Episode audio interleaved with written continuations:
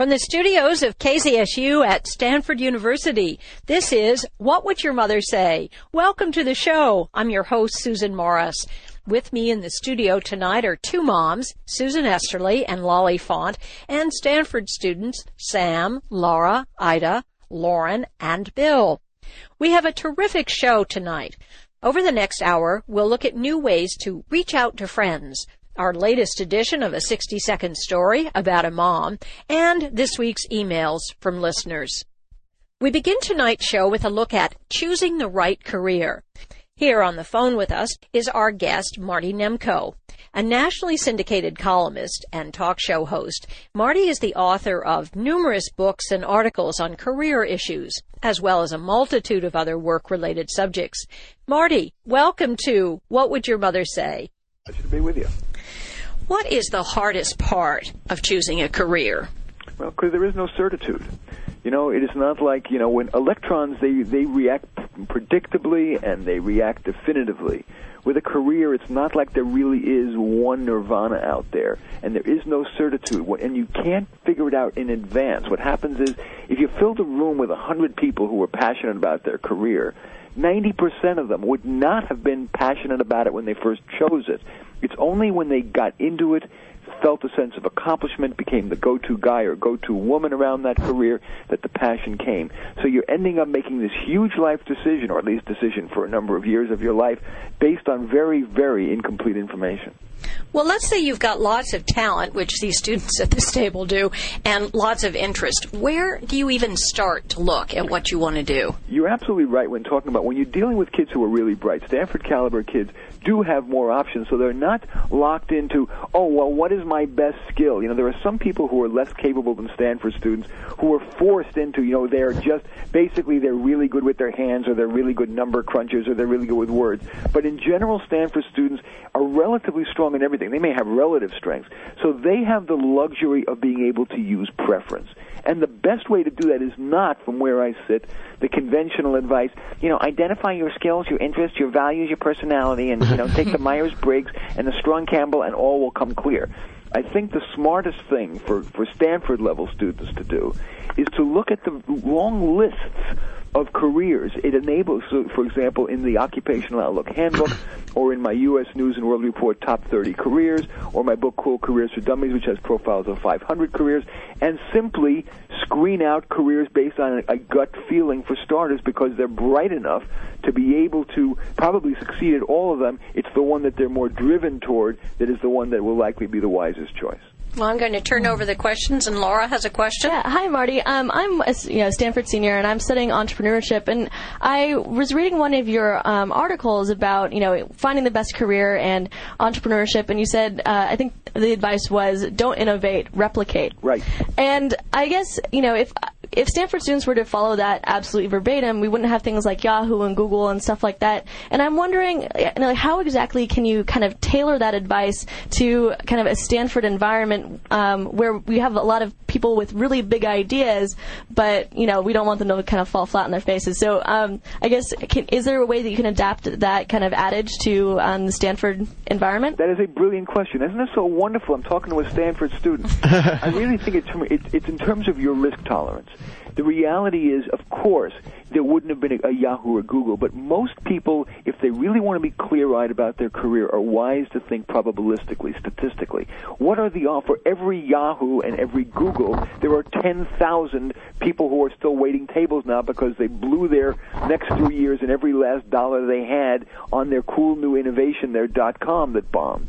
So certainly, if you in your heart of hearts think you have the next Google or something like it, and are willing to be extremely focused and use every IQ point that the Stanford grad has, and call in experts because so you don't, you know, even if you're a Stanford grad, you, it's a little hubristic to think you've got all the wisdom necessary to be a successful entrepreneur.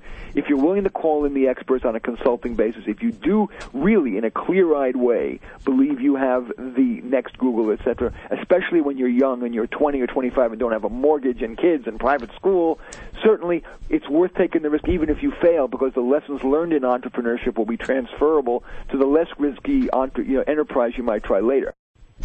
Okay. Uh, Sam. Uh, yeah, Marty, I've got a question for you. As a very strong individual person, or just for people who are individually or entrepreneurially uh, oriented, how does one find a job that doesn't sacrifice their personal life, where they don't become a slave to a boss or um, a slave to pushing papers? How do you avoid falling into that trap and maintaining a sense of personality while balancing that with the career world? There are two, you know, there's, you know, you cannot ever give generalizations that are always true, but there are two categories of businesses that tend to encourage work-life balance. One is female-run businesses. Women generally will are much more interested in work-life balance, family, uh, time just to hang out and with friends and, and shop or whatever it is than guys are. Guys tend to be more, you know, hunters and they're just single-mindedly focused and they are less relationship-centered. And so guy-run businesses tend to demand more uh, long hours on average. That tends to be the, the corporate norm. Uh, the the other the other kind of businesses that tend to be more work life balance related are away from technology because the product cycle in technology, whether it be biotech or high tech or whatever, is so short, the competition is so great, especially in the valley, where you've got all these super smart people willing to work a million hours to get their product to, to market two weeks earlier. Avoiding technology is key. So something that would provide a more humanistic service, a business that provided more humanistic services would gen or non-profit. Well, no, that's not really true because non-profits they expect you to work a million hours for the cause. so we have we're running out of Susan. One of the moms has a has a question for you. Hi, Marty. Um, I'm uh, almost 50, and I have uh, a, I know a, a, bunch of people who have had 25 to 30 year long, very successful careers at the top of their field, and now they're kind of looking around and wondering if there's something else they might do. But their resume is so focused and specialized that it may be that they don't look like a good bet for uh, right. a jumper move. What would you say to someone like that? There are three options. One is usually when people want to make a radical career change. The, the way in which they do that is through a personal network, somebody from their personal or professional network because their resume, as you say, is not going to stand out in the open job market when they're answering an ad on Craigslist.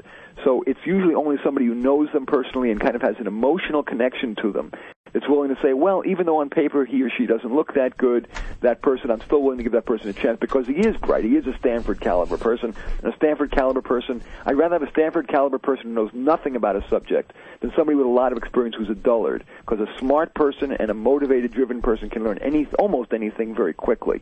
So number one is that. Number two is to become a consultant. You may have spent your whole uh, career in one career as an employee, but it's really fun for somebody who's looking for something different to use that expertise that you've acquired to consult with a bunch of different organizations in that area of expertise because you're always facing a new problem and you're in and out quickly. The third thing is to become self-employed, where again, you don't you don't have to convince anybody to hire you. You instantly go from schlepper to CEO in one day. So those are the first thoughts that come to mind. Oh, thank you. We have one last question from Lauren. Hi, Marty. Uh, actually, fellow Napa native here. Uh, quick question. I read one of your columns about, uh, you know, sort of the plight of young men in our educational right. system, and as they move up into the working world, have right. you seen sort of those those those trends manifest? Oh, absolutely. I mean, the reality is that that today today's workplace is, you know, women like to say, oh, it's still a man's world because they point to the fact that only 11% of Fortune 500 CEOs are women and most senators are women and we haven't had a woman president yet. But if you look beyond that to more the more typical workplace, the it is a very female-centric workplace today. Um, old, you know, traditionally male tendencies, which is to be aggressive, competitive, individualistic, have, are now seen as Neanderthal and macho. Today's workplace is one in which being collaborative, team oriented, process oriented, exploring of feelings are critical. And so, guys, because those values have, have in, at Stanford have been incorporated as better than male values, that is now the dominant ethos in, in today's workplace. And so, guys especially if they're aggressive, have a heck of a time a getting hired and b moving up. And I really have to say, at the risk of being politically incorrect, that the new girls the new girls network is perhaps more exclusionary than even the old boys network used to be. You'll see book after book, article after article, group after group of women's empowerment, women taking care of women, and in fact, guys are getting shut out. Well, on that note, Marty, I'm not sure I agree with that. I think if you were to go to Google, that this macho feeling is still very much in evidence down at uh, in Mountain View at that particular company. But um, on that note, though, we are running out of town, time, and I want to thank you so much for coming on the show and, and talking with us. You're welcome. Google is not the greatest source of finding where the truth is about uh, what the workplace is like. That's probably true. That's, That's on prob- Wikipedia. I love Wikipedia. I think, I think the whole wiki concept is brilliant. I love it. Oh, good. Well, thank you again. Marty Nemko, talk show host, nationally syndicated columnist, and author of Cool Career for Dummies. You can find his book on Amazon.com and at your local bookstore. To read his columns, go to martynemko.com. That's spelled N-E-M-K-O. We have to take a short break. When we return, our panel of moms and students will compare notes on career choices. You can join the conversation by calling oh 650-723-9010. If you have a question or comment, send us an email at mothers at kzsu.stanford.edu. This is What Would Your Mother Say? and we will be right back.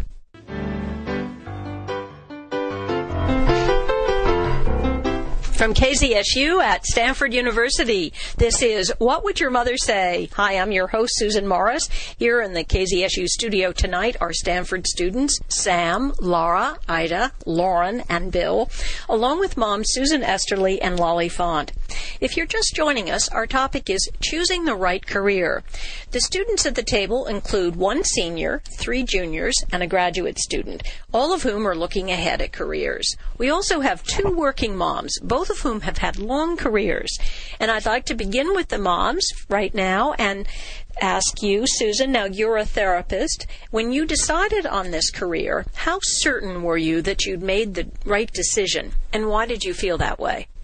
Uh, let's see. Well, first of all, I want you guys to all know that I didn't know that I wanted to go to grad school in clinical psychology until uh, I was out of Stanford for several years, and I just sort of banged, wandered into it by randomly getting a job and enjoying it, and it was in doing research for um, the VA in uh, depression, and I thought, wow, this is kind of cool.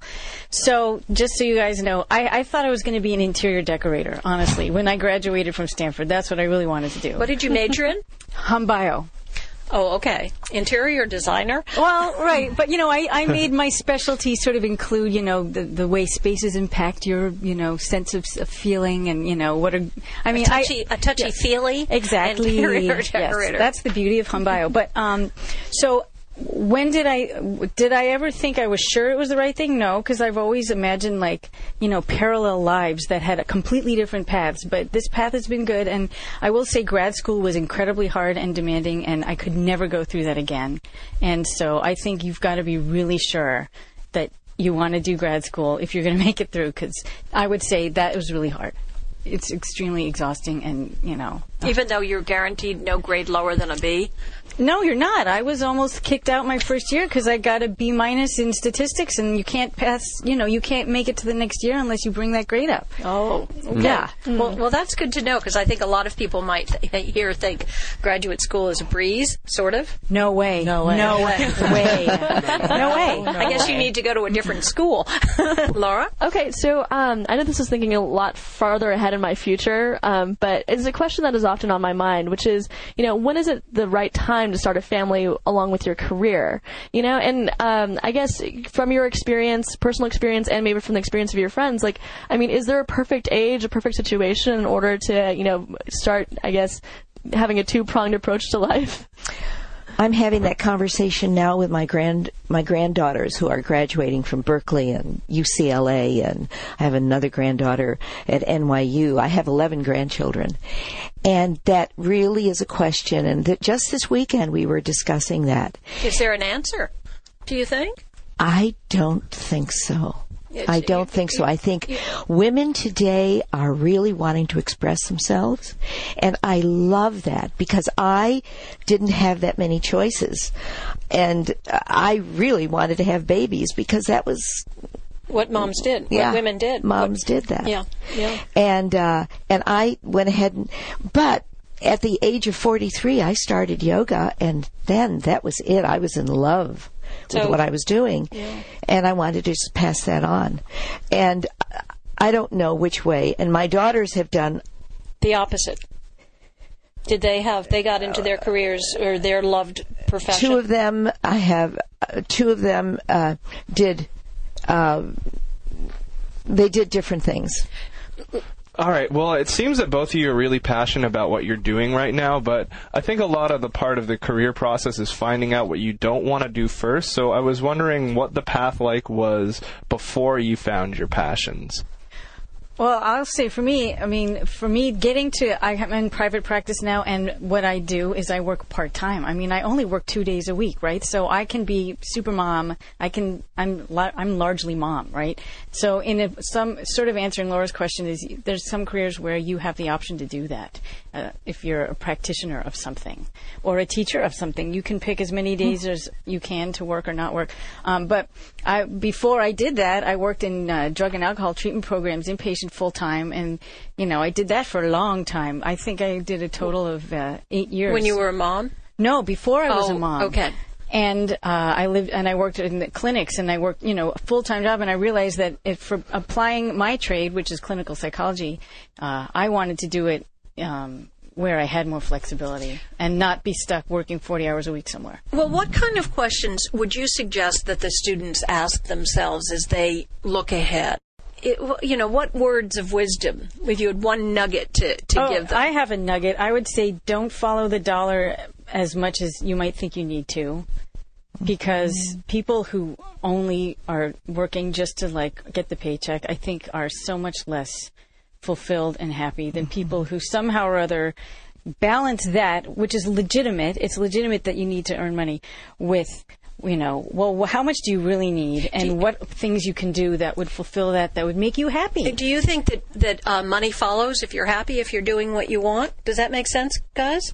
To, to you all, you well, if you really love what you do, yeah. you're going to be you're, you're, you're going to be successful, and, and if you want money, then you'll get it. Well, let's say you really want to be a forest ranger. My guess is a forest ranger. I mean, I suppose you could get that paycheck and then maybe write books to supplement it, but you got to figure you're not going to make half a million a year. But maybe being a forest ranger is the best thing on earth, and you don't need half a million a year. That's really funny that you say that. I'm actually becoming a forest ranger this summer, uh, and I'm making a hundred dollars a week, but I'm going to love it. Yes, yeah. follow your passion. About two dollars and thirty cents an hour, but I'm going to yes. be outdoors. yes. working with chainsaws.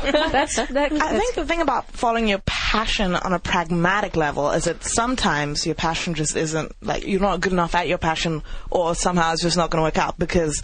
I'm a grad student in the Department of Drama, and I meet a lot of students who are budding actors and actresses, and then um, majority of them actually just are not going to do anything other than wait tables trying to, you know, get an audition somewhere. I've seen, I have friends who are 10 years have been, you know, auditioning and sort of have no uh, future there. So I think that sometimes you've got to be pragmatic about it and passion. And this is kind of a question I have for the moms. Um, how much can you, how much does a support system, maybe like a husband or something like that, factor into making decisions to work two days a week on stuff like that, or making the decision not to choose the financial gold mine of a job. How about a lot? Well, two days a week. The only way is because, yeah, I could not be a single mom on two days a week. That is for sure. So that is a big thing. But back to the passion thing, I'm a musician too, but there's it's not a career. It is literally my avocation, and it's what makes me tick. But it but so that's fulfills me and, and makes me so happy, and I do it. I mean, I'm on it uh, uh, more almost than the other. But so you know, you find a way. Is are you saying then to Ida that and to the others that y- you may not be able to support yourself in something, but you can still find ways of, of expressing yourself in that way. You can right. join a community theater, or, exactly, or go on the radio. Right. I mean, I have friends who were moms and did summer stock all the time, and were I know always in things, and you know, periodically get a, a commercial here or there, but you know, that's not their full time mm-hmm. thing. Mm-hmm. So this is Laura, one of the students, um, and I'm a senior, so a lot of my friends are choosing to you know their careers right now and this kind of falls into you know following your passion or more having my friends follow their passion in the career choices that they're making. And sometimes I feel like maybe they may not be making the best choices that might set them up for the future and that kind of thing. So, in your experience, how much guidance can you actually give to your friends, or should you give to your friends? Lolly, do you have any? Hmm. guidance. If they ask for it, maybe a lot, but if they don't, maybe not, right? Well, y- you have to really, uh, you can't, I, I think there has to be some kind of balance. Like, you've got to have some kind of balance. You know, like, yes, you need to make money. Yes, you need to be gainfully employed. However, you also, what's going to sustain you is what your soul wants to uh, realize. What in terms, though, of, of advising friends? I mean, do- for those of you on the panel, I find that unless someone actually says, I really need your advice now on this, it's better to keep your mouth shut. Would How's everyone? Lau- Lauren, what about you? Have you found that to be true when someone. Uh, when someone wants to is thinking of doing something, that it's better to keep your mouth shut. I found it. I mean, a lot of times I think it comes down to sort of a more uh, open, you know, terms of the, the job search. Sometimes you need to let people make their own mistakes, and a lot of times they'll go out and you need to encourage them to, you know, experience something, and then if it's not right for them, they need to sort of have the courage to, to quit and maybe try something else. And that's the, I think it's more valuable than just telling someone they're not going to like it, rather than you know they need to have that personal experience. Yeah, I think that's really true because I think sometimes a mistake really helps you know what you don't want to do next, and and it's it's all like a path leading to who knows where, but there's no wrong turn. It's just it's all just different. It's not good, bad, right or wrong. I, I had a friend who would come up with a new career oh every six months, and then she'd do it. You know, she'd go out and do something a facsimile of it, and I never asked, well, what happened? I just knew that it hadn't been quite what she had hoped that it that it would be. Well, research shows that parents have the greatest influence on what a child or a young adult decides to do in their life. Have you found this to be the uh, that your parents have played a major role or are playing a major role in helping direct your view of what you want to do, Ida? Yeah, my parents sort of insisted that I should become an economist, and as a result, I took economics and math right up until my senior year. But on the side, I was doing all this drama, and I actually ended up doing the exact opposite of what they wanted. So in a way, they have influenced me because I try to do exactly the opposite of what they want me to do. Oh boy, Phil. well, my parents have uh, actually tried to push me towards law and towards business. Uh, my, my father and my dad, uh, and my mother.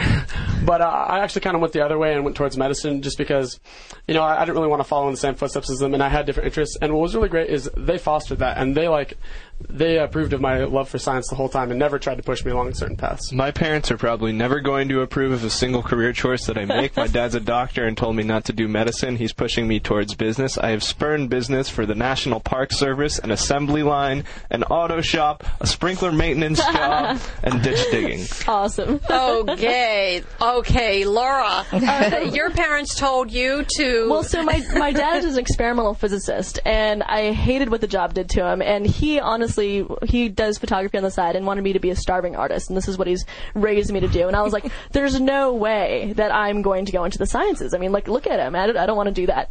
Um, Why? Because what do you see? well, Oh, I just see he's a slave to his job, and it's just so dry. He tried he, he tried explaining physics to me when I was growing up. but It just did not sound interesting at all.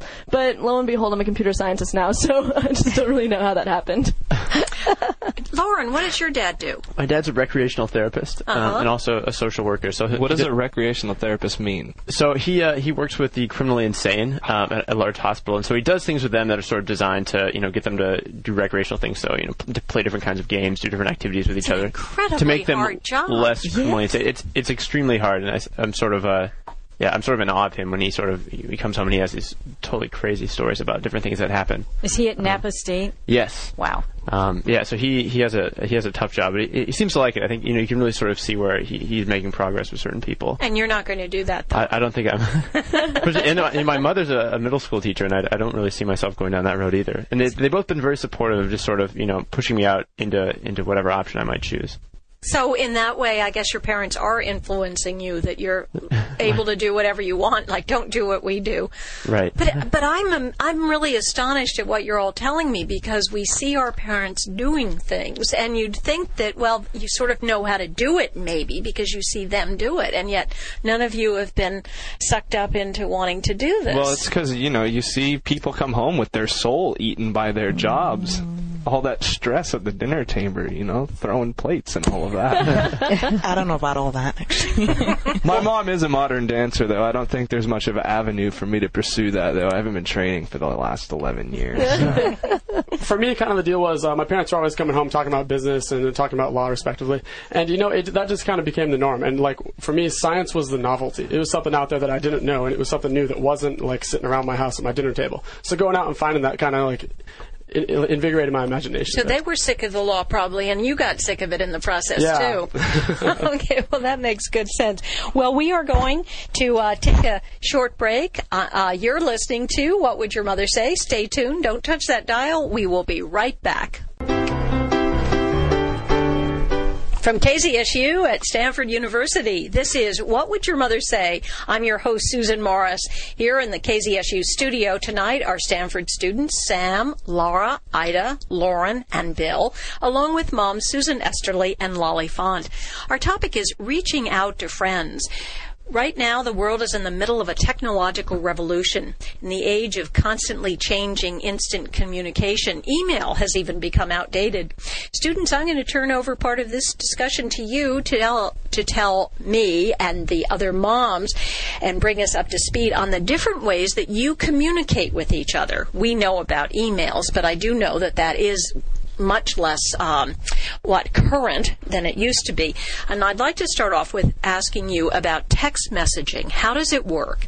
And is it you do it? I, I do know how it works, but uh, but I'll tell you, I don't do it very often. But I do see people walking around doing it practically with one hand. I, I mean, it's It's terrible when you're driving. I, I'm sure it's not safe. No, yeah.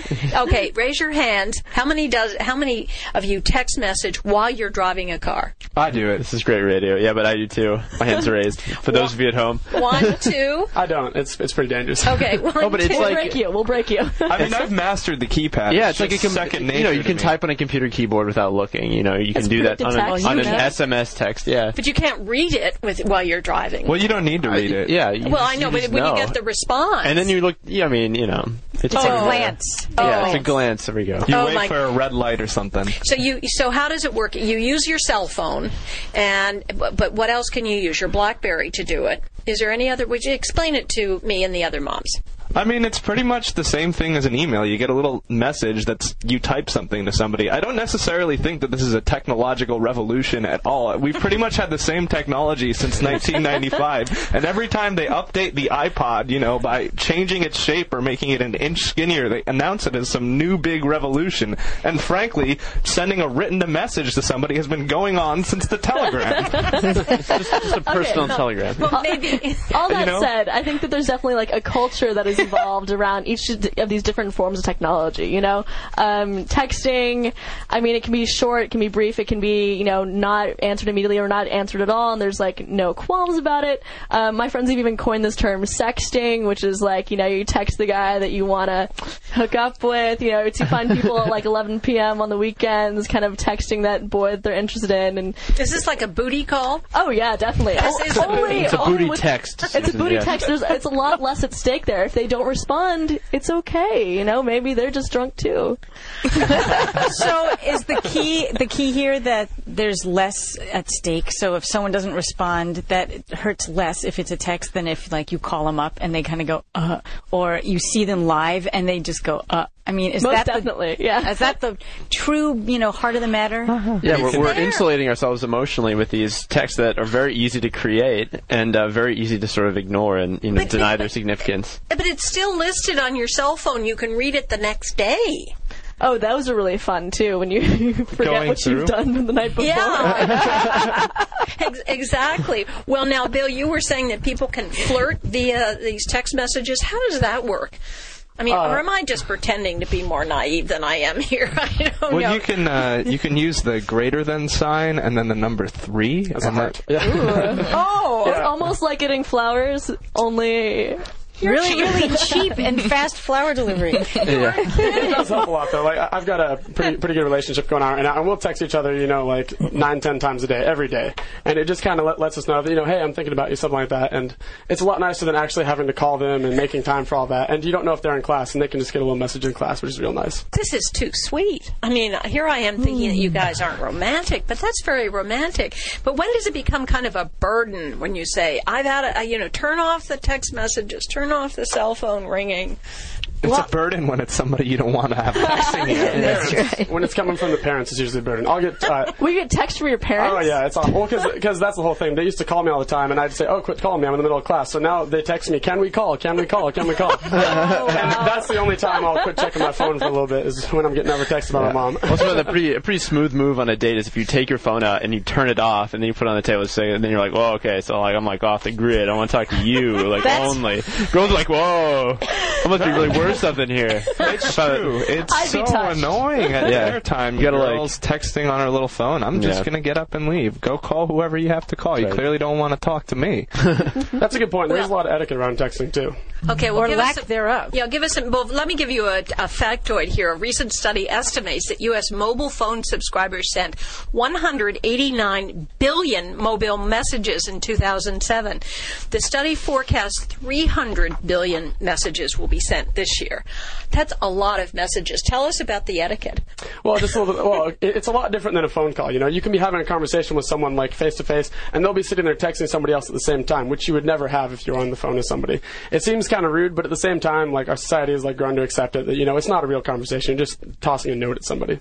And different messages carry a different sense of immediacy. You know, if it's like "call me now" or else dot dot dot dot dot. I How have many your of those daughter. do you get?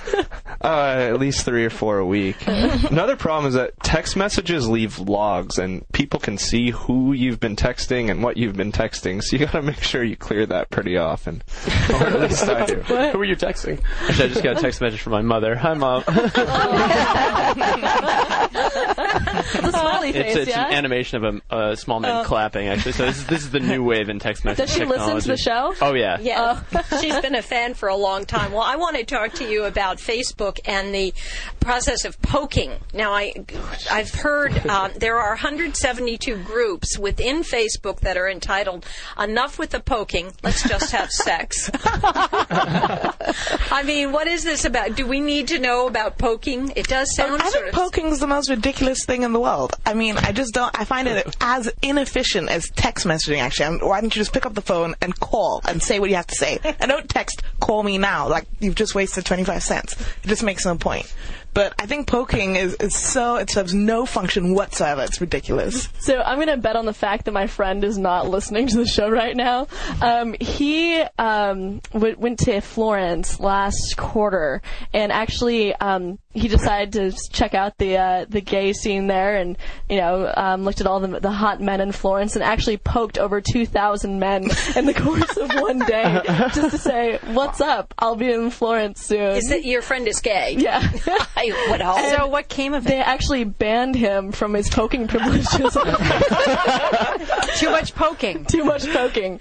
Yeah, but, he but the one- intention definitely was let's meet up. Let's when poke I each other Because when you from get poked by someone, you're like, "Who the hell is this like person?" And then you look at them, and then you can sort of become enticed or say no, right? I mean, I guess that's sort of a theory. and now, can you guys define poking? I must. I mean, I'm guessing, but I have to admit, I haven't. All right. Well, there's a little button next to somebody's name, and it says Yeah. "poke this person." And when they sign on, you get like your name under it. It says you've been poked by this Oh, person, so and it's you can just either like- poke It them means back. yeah, It's literal it's nothing. nothing. There's Got a, it. there's a picture of a finger. ping. It's absolutely meaningless. Got it. But So- if you do it enough, it becomes strangely erotic. Got to get the Or rhythm just just, right. Well, I want to talk about Skyping, which is placing a phone call over the computer. How does this work? I mean, do you actually hear a voice, and is it kind of like it was in the movie? What was it? Um, THX one one three eight. 2001 movie. We're talking like robots. Oh, Hal. Yeah, how is that the way Skyping? No, I it's mean, actually no. it's just, it's like a real phone conversation. And is it uh, a little slow? Does it have any? It does. Well, it depends on where you're calling to. Yeah. Yeah, like my And the friends. speed of your connection too. Okay. Yeah. My freshman year, uh, my family was living over in Ireland, and I'd Skype to them back and forth to kind of chat with them, and we did uh, the video Skype. So it'd be like a couple seconds delayed and a little bit choppy, but it, it is a great way to like um, call long distance for free because Skype is entirely free. Yeah, Okay, how as long as you're well, calling from computer to computer. Uh, and if the other person has Skype, because I, I call like my parents' cell phones, and my parents live in Uganda, and uh, and that costs quite a bit actually. I didn't know that. Um, but but if the other person has Skype and is techno savvy, which my parents are not, um, then then it's free and it's completely convenient. But it is better than buying a phone card to some of these um, foreign countries. I had a friend who was in Zambia for you know a good year, and it was just like, you know what, I could you know buy a, this card through all these various third-party vendors, and it just gets kind of messy. Or I could just give some money to Skype, and it's much easier. Well, now listen, we have an email here from a listener. It says, "What makes what is it that makes younger the ge- younger generation so free with personal information when the older generation, that includes me, would never think of revealing such things?" Like, like what, for example? Uh, well, they don't say, but I think um, th- th- there are things on Facebook that I think people would. The, Well, my mom's mortified by the fact that my PO box number's on my Facebook profile. I, I, I your PO box, my not PO your- box, That's yeah. that's that doesn't seem. I mean, nobody can Yeah, nobody sends anthrax anymore, right? Yes. nobody can track you down through a PO box. Or I guess also my phone number. Oh. You know, I, I put my phone number on my Facebook profile. I, you know, because the way it's worked out is if you know I'm late for a meeting or something, or I forget about once, you know, people will call me and remind me of it or something. And my mom's just like, "You, you do that? What? Why?" Well, now I have a question talking about cell phones. How do you find out someone's cell phone number? You usually ask them. You're Well, no, like, no, no. But I know. But if you, uh, you know, let's say I didn't know Lauren's cell phone number.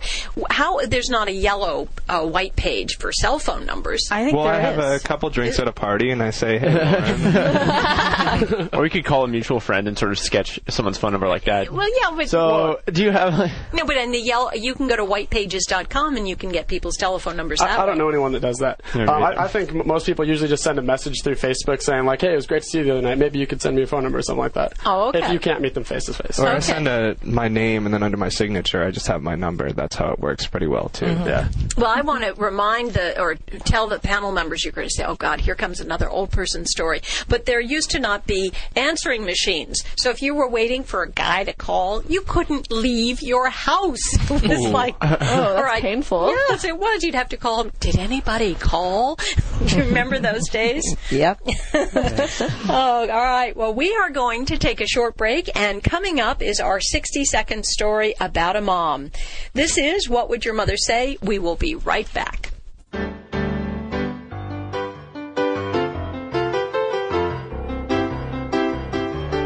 This is What Would Your Mother Say? Hi, I'm Susan Morris. Welcome back to the show.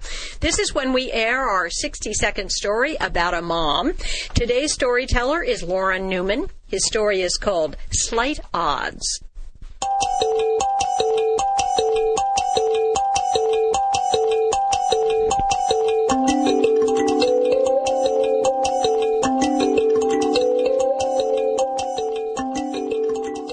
As my family and I start up the 19,000 foot Mount Kilimanjaro, my mother reads a sign aloud. The mountain is a killer. We wonder who out of our group will make the top. My mother is not young. The guides say her odds of reaching the summit are slight. We walk for days up the side of the mountain. At midnight on the fourth day, guides wake us. It's negative 10 degrees black outside. The trail in front of us vertical. My mother is quiet, tense. I walk ahead and she disappears behind me into the darkness. For hours we trudge upwards on the rocks, the altitude burning our lungs. One by one, climbers collapse by the side of the trail. Dawn breaks as I reach the summit, and I can't see my mother.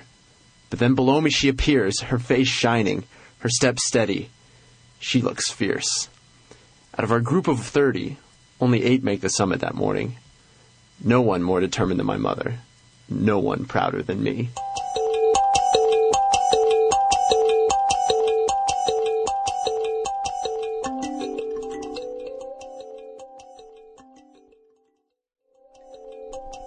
Lauren Newman is a junior at Stanford, majoring in English and political science.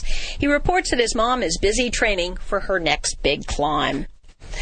We are now going to have our hot seat segment where I am going to ask the students uh, to come up with the best lines that they can. And the moms on the panel, Susan and jo- uh, Jolly, Susan and Lolly, will judge which ones they think will do the trick.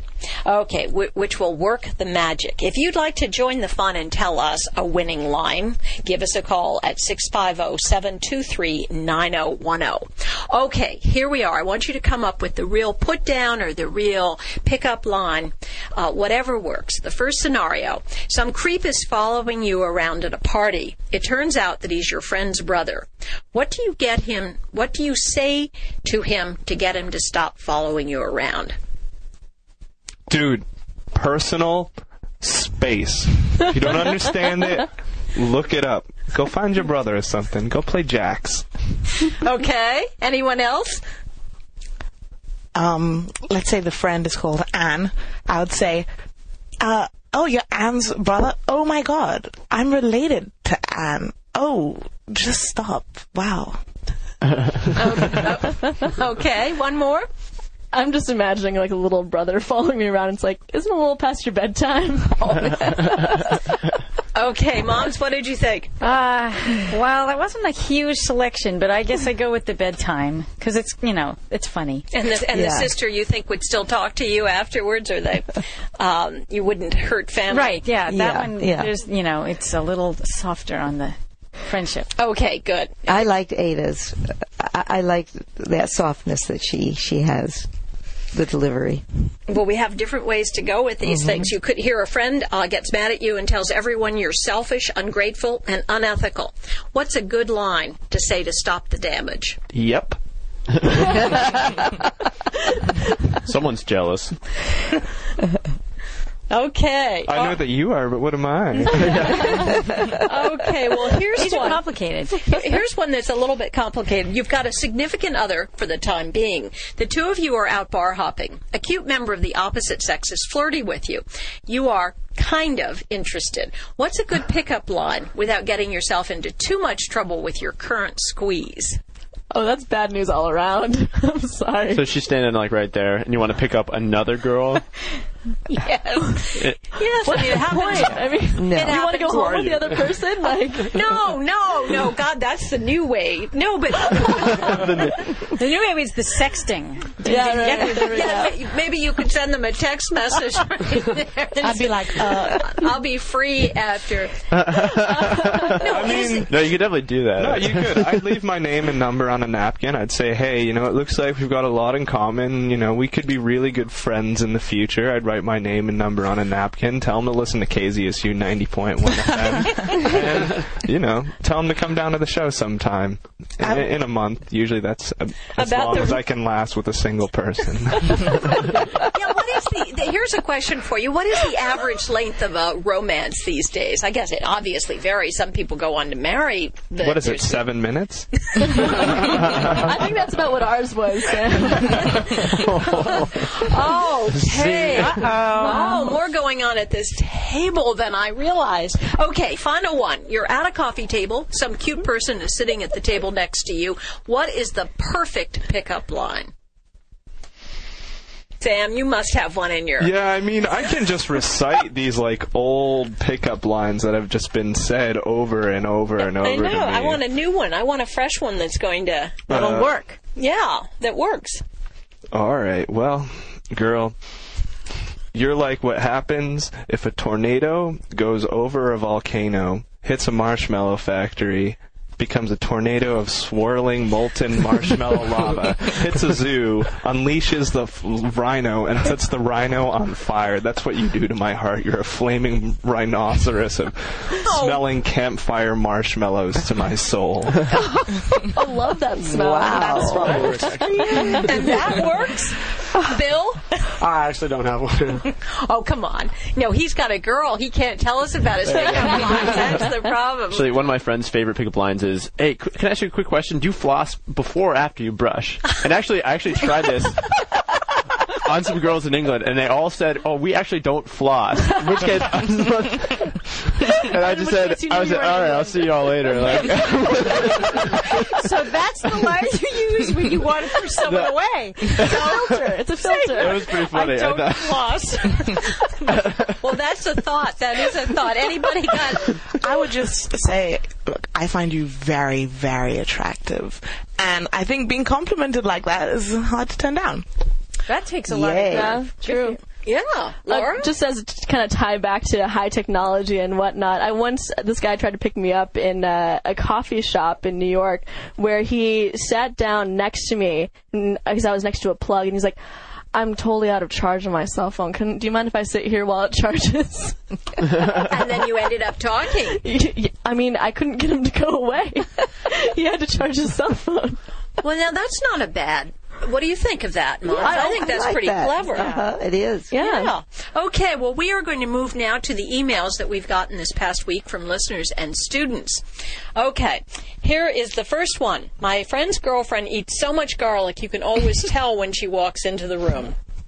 My friend says it's excruciatingly difficult to kiss her. Oh. I bet. I don't see a question here, but uh, I think it's, it, it might This be. is a statement.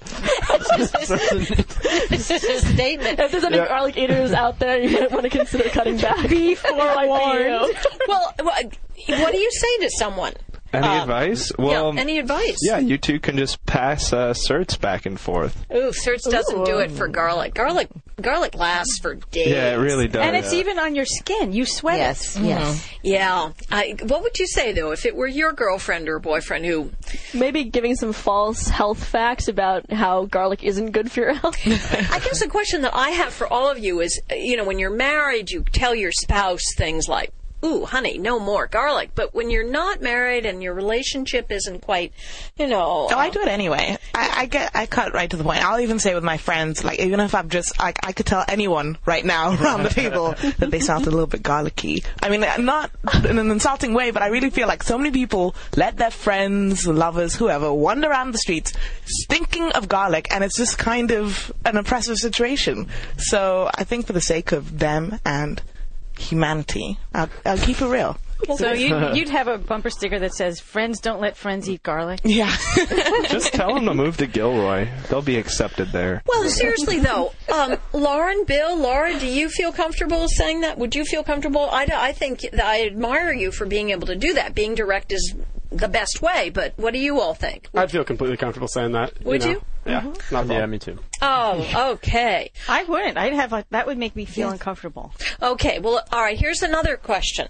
A girl and I have been together for a month. Is it necessary to define the relationship? no. what, what does he mean by been together for a month? I don't know. you uh, can I think that that- really depends on. Well, I guess that's why they're looking for the definition, right? That yeah, you're asking for the definition right there. Well, I'm just saying, like, What have I they mean, done? Well, yeah. what, what have they done? Like I think that reality. depending on what those things are, I think that defines whether or not it is necessary to define the relationship. so if they're Or, sleeping, or, or in the text message world, it's called a DTR.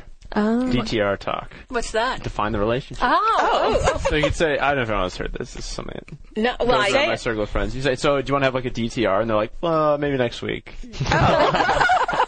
Has that happened to you?